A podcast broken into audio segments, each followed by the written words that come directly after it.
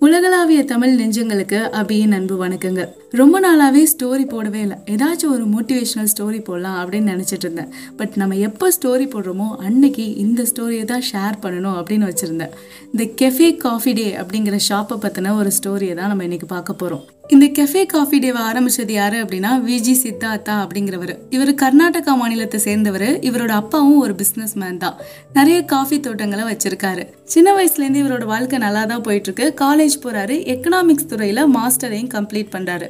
இப்ப படிச்சு முடிச்சாச்சு வேலைக்கு போகணும். அவங்க அப்பா சொல்றாங்க நம்ம வீட்லயே இவ்வளவு வேலை இருக்கு நம்ம வீட்லயே பிஸ்னஸ்லாம் இருக்கு பாத்துக்கணும் நீ இதே பாரு அப்படின்னு சொல்றாரு. அவர் சொல்றாரு இல்ல நானா ஏதாச்சும் ஒண்ணு உருவாக்கணும் நான் எனக்குன்னு ஏதாச்சும் ஒன்று செய்யணும் அப்படின்னு முடிவு பண்றாரு. அதுக்கப்புறம் மும்பையில் போய் ஒரு கம்பெனில வேலை பார்க்க ஆரம்பிக்கிறாரு. அதுக்கப்புறம் மும்பை போய் அங்க ஒரு ஃபினான்ஸ் கம்பெனில மேனேஜ்மெண்ட் ட்ரெயினியாக ஜாயின் பண்றாரு. ஒரு ரெண்டு வருஷம் அங்க வேலை பார்க்குறாரு. அப்படி அவர் சம்பாதிக்கிற அந்த காசுல எல்லாம் அவரு அவருக்குன்னு காஃபி தோட்டங்களை வாங்க ஆரம்பிச்சிருக்காரு. ரெண்டு வருஷம் அந்த வேலையை முடிச்சுட்டு அந்த வேலையை விட்டுட்டு அவர் வரப்போ அவர்கிட்ட மூவாயிரம் ஏக்கர் காஃபி தோட்டங்கள் இருந்திருக்கு. இப்போ பெங்களூர் வந்துட்டாரு முதலீடு பண்றதுக்கு காசு வேணும்ல அவங்க அப்பா கிட்ட போய் எனக்கு கொஞ்சம் காசு கொடுங்கன்னு கேட்குறாரு அவர் ஒரு ஏழரை லட்சத்தை எடுத்து கொடுத்துட்டு இதை நீ இழந்துட்ட அப்படின்னா வீட்டுக்கு வந்துடணும் இங்கே தான் இருக்கணும் அப்படின்னு சொல்றாரு. அதுக்கு இவர் இதெல்லாம் நடந்தா தானே நான் நினச்சதை நான் நிச்சயமா செஞ்சிருவேன் அப்படின்னு சொல்லிட்டு வராரு. அந்த அமௌண்ட்டை வச்சு ஒரு கம்பெனியை ஆரம்பிக்கிறாரு. அந்த கம்பெனி என்ன பண்றாங்கன்னா இவரோட தோட்டங்கள்லேருந்து கிடைக்கிற காஃபி கொட்டைகளை வச்சு காஃபி பவுடரை மேக் பண்றாங்க. அந்த காஃபி பவுடரை பெங்களூர்ல எல்லா இடத்துலையும் விற்பனை பண்ண ஆரம்பிக்கிறாங்க. கொஞ்சம் கொஞ்சமா நல்ல வளர்ச்சியை பார்க்கறாங்க. வெளிநாடுகளுக்கு இந்த காஃபியை எக்ஸ்போர்ட் பண்ண ஆரம்பிக்கிறாங்க. நம்ம இந்தியாவிலேயே அதிகமாக காஃபி எக்ஸ்போர்ட் பண்ற கம்பெனியா இவங்களோட கம்பெனி தான் மாறுது. இவருக்கு இந்தியாஸ் காஃபி கிங் அப்படிங்கிற பேரே கிடைக்குது. அந்த அளவுக்கு ஒரு நல்ல உச்சத்தை தொட்டிருக்காரு நம்ம சித்தார்த்தா. கர்நாடகாவோட முன்னாள் முதலமைச்சர் எஸ் எம் கிருஷ்ணா அவங்களோட பொண்ணு மாளவிகா ஹெக்டே அப்படிங்கிறவங்கள இவருக்கு கல்யாணம் பண்ணி வைக்கிறாங்க. நல்லபடியா லைஃப் போயிட்டு இருக்கு ஒரு தொண்ணூத்தி ஆறு போல இவருக்கு காஃபி ஷாப்பை ஓபன் பண்ற ஐடியா வருது. அதை ஒய்ஃப் கிட்டேயும் அவரோட பிசினஸ் பார்ட்னர் கிட்டயும் சொல்றாரு. அவங்க எல்லாரும் இது கண்டிப்பா ஒத்து வராது அப்படின்னு சொல்றாங்க. ஏன் அப்படின்னா வெளியிலலாம் காஃபி அஞ்சு ரூபாய்க்கு விற்கிறப்போ நம்மளோட காஃபி ஷாப்ல இருபத்தஞ்சு ரூபாய்க்கு கொடுத்தா யார் வந்து அதை வாங்குவா?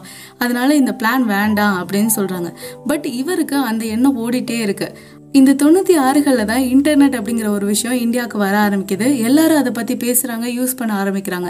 ஒரு மணி நேரத்துக்கு நூறுரூபா அப்படின்னு சொல்லி சார்ஜ் பண்ணுறாங்க அந்த நேரத்தில் இவர் என்ன பண்ணுறாருன்னா நம்மளோட காஃபி ஷாப்பில் வந்துட்டு இருபத்தஞ்சு ரூபாய்க்கு வந்து அவங்க காஃபி குடிக்கட்டும். பட் நம்ம இன்டர்நெட்டை ஃப்ரீயாக கொடுப்போம் அப்படின்னு சொல்லி முடிவு பண்ணுறாரு அந்த பிளான் நல்லாவே ஒர்க் அவுட் ஆயிருக்கு. நிறைய பேர் வந்து அவரோட காஃபி ஷாப்பை தேடி போக ஆரம்பிச்சிருக்காங்க. நம்மலாம் இப்போவுமே சும்மா ஒய்ஃபை கிடைச்சா ஓடி போய் உட்காந்துப்போம். அந்த நேரத்தில் எப்படி இருந்திருக்கும்னு யோசிச்சு பாருங்களேன். தொண்ணூத்தி ஆறுல பெங்களூர்ல ஒரே ஒரு கடையை தான் ஆரம்பிச்சாரு. ரெண்டாயிரத்துல சவுத் இந்தியா ஃபுல்லா இருபத்தி ரெண்டு கடையை வச்சிருந்திருக்காரு. அப்படியே கொஞ்சம் கொஞ்சமா வளர்ந்து வளர்ந்து வெளிநாடுகள்லயும் தங்களோட பிரான்ச்சை ஓபன் பண்ண ஆரம்பிச்சு கடைசியா ரெண்டாயிரத்தி பத்தொன்பதுல ஆயிரத்தி எட்நூறு கடைங்களுக்கு மேல இருந்திருக்கு. இது இல்லாம இன்னும் நிறைய கம்பெனிஸ்ல இவர் இன்வெஸ்ட் பண்ணி வச்சிருந்திருக்காரு. பட் என்ன ஒரு ப்ராப்ளம் ஆயிடுச்சு அப்படின்னா நிறைய கடன் அதிகரிக்க ஆரம்பிச்சிருச்சு.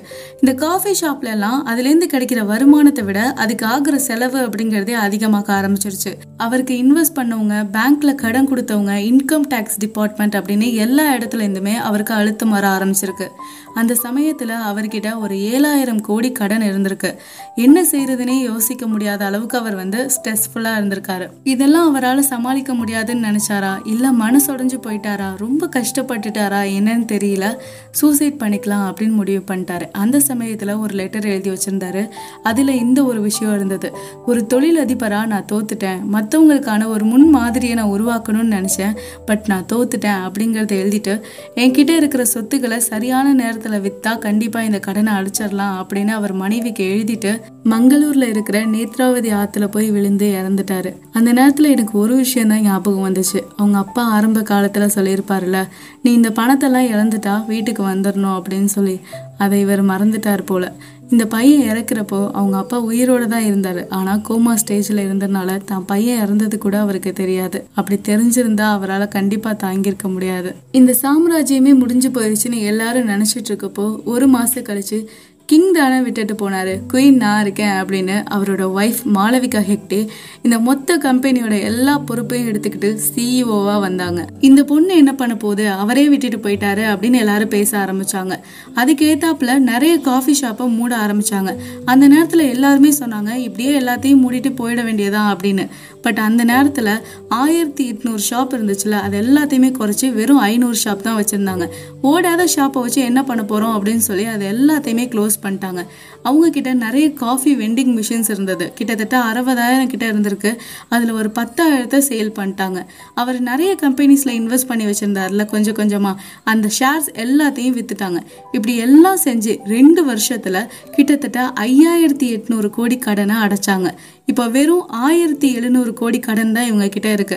அது எல்லாத்தையும் சமாளிக்கிறதுக்கு கொஞ்சம் வருஷம் ஆகும் அப்படிங்கறத அவங்களே சொல்லியிருக்காங்க.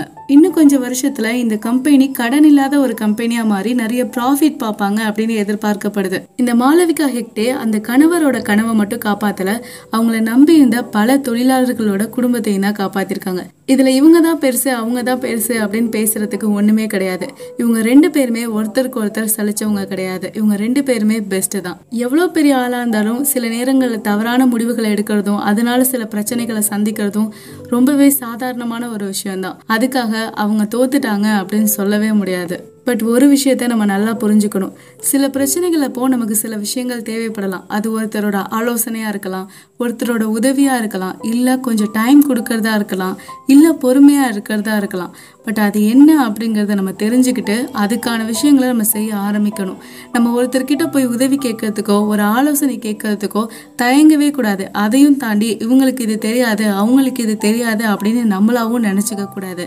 நமக்கு ஒரு உதவி வேணும் அப்படின்னா நம்ம நிச்சயமாக மற்றவங்களை அணுகிறதுல எந்த தப்புமே கிடையாது. ரெண்டாவது விஷயம் என்ன அப்படின்னா இந்த வாழ்க்கை அப்படிங்கிறது நம்ம அந்த கைத்து மேலே நடந்து வித்தை காட்டுவாங்கல்ல அந்த மாதிரி தான். நம்ம அப்படி நடந்து வித்தை காட்டுறப்போ நம்மளை பார்க்கறதுக்கு நிறைய பேர் வந்து நிற்பாங்க அப்படி வர கூட்டத்தில் நிறைய பேர் நம்ம கீழே விழுந்தால் எப்படி இருக்கும் அப்படின்னு பார்க்கறதுக்கு தான் வந்து நிற்பாங்க இவ்வளோ பேர் நம்மளை பார்க்குறாங்களே அப்படின்னு நினச்சி நம்ம பதட்டப்பட்டோம் அப்படின்னா கண்டிப்பாக நம்ம கீழே விழுந்துருவோம். அதையெல்லாம் கண்டுக்காமல் நம்ம கைத்தில் நடக்கிறத மட்டும் கான்சென்ட்ரேட் பண்ணோம் அப்படின்னா நம்ம நம்மளோட வேலையை சரியாக தான் செய்வோம். அதே மாதிரி தான் இந்த சொசைட்டியும் நீ இன்னும் வேலைக்கு போகலையா? நீ இவ்வளோதான் சம்பாதிக்கிறியா? நீ கல்யாணம் பண்ணிக்கலையா? நீ குழந்தை பெற்றுக்கலையா? அப்படின்னு ஏதாவது ஒன்று கேட்டு நமக்கு ஒரு அழுத்தத்தை கொடுத்துக்கிட்டு தான் இருப்பாங்க. பட் அந்த அழுத்தத்துக்காக நம்ம உடஞ்சி போயிடவே கூடாது. அது எதையுமே நம்ம நம்ம மனசுக்குன்னு எடுத்துகிட்டு போகக்கூடாது. நம்மளோட வேலை என்னவோ நம்ம அதில் மட்டும் தான் கவனத்தை செலுத்தணும். இவங்க சொல்கிறவங்க சொல்லிட்டு போகட்டும் அப்படின்னு சொல்லி அதை நமக்குன்னு நம்ம எடுத்துக்காத வரைக்கும் நமக்கு எந்த பிரச்சனையும் கிடையாது. பட் நம்ம அப்படி எடுத்துக்க ஆரம்பித்தோம் அப்படின்னா நம்மளோட வேலை தான் கெட்டு போகும். எந்த அழுத்தத்துக்காகவும் நீங்கள் உடஞ்சி போகக்கூடாது. இன்னைக்கு நம்மளோட எபிசோடு எப்படி இருந்துச்சு? உங்களுக்கு பிடிச்சிருந்ததா? பிடிக்கலையா? பிடிச்சிருந்தா மறக்காமல் ஃபாலோ பண்ணிடுங்க. இந்த ரேட்டிங் கொடுக்குற சிஸ்டம்லாம் இருக்கு போல் அதுவே எனக்கு தெரியல. அதில் அந்த அஞ்சுக்கு எத்தனை மார்க் அப்படிங்கிறத கொஞ்சம் போட்டு விட்டுட்டு போங்க. அது மட்டும் இல்லாமல் உங்களுக்கு இந்த எபிசோட் பிடிக்கலனாலும் சரி பிடிச்சிருந்தாலும் சரி உங்களோட எல்லா கருத்துக்களையும் என்னோட இன்ஸ்டாகிராம் பேஜில் வந்து மறக்காமல் ஷேர் பண்ணிக்கோங்க. நெக்ஸ்ட் வீக் இதே மாதிரி ஒரு நல்ல பதிவோட உங்கள் எல்லாரையுமே வந்து சந்திக்கிறேன். Stay amazing with me Abhi tata bye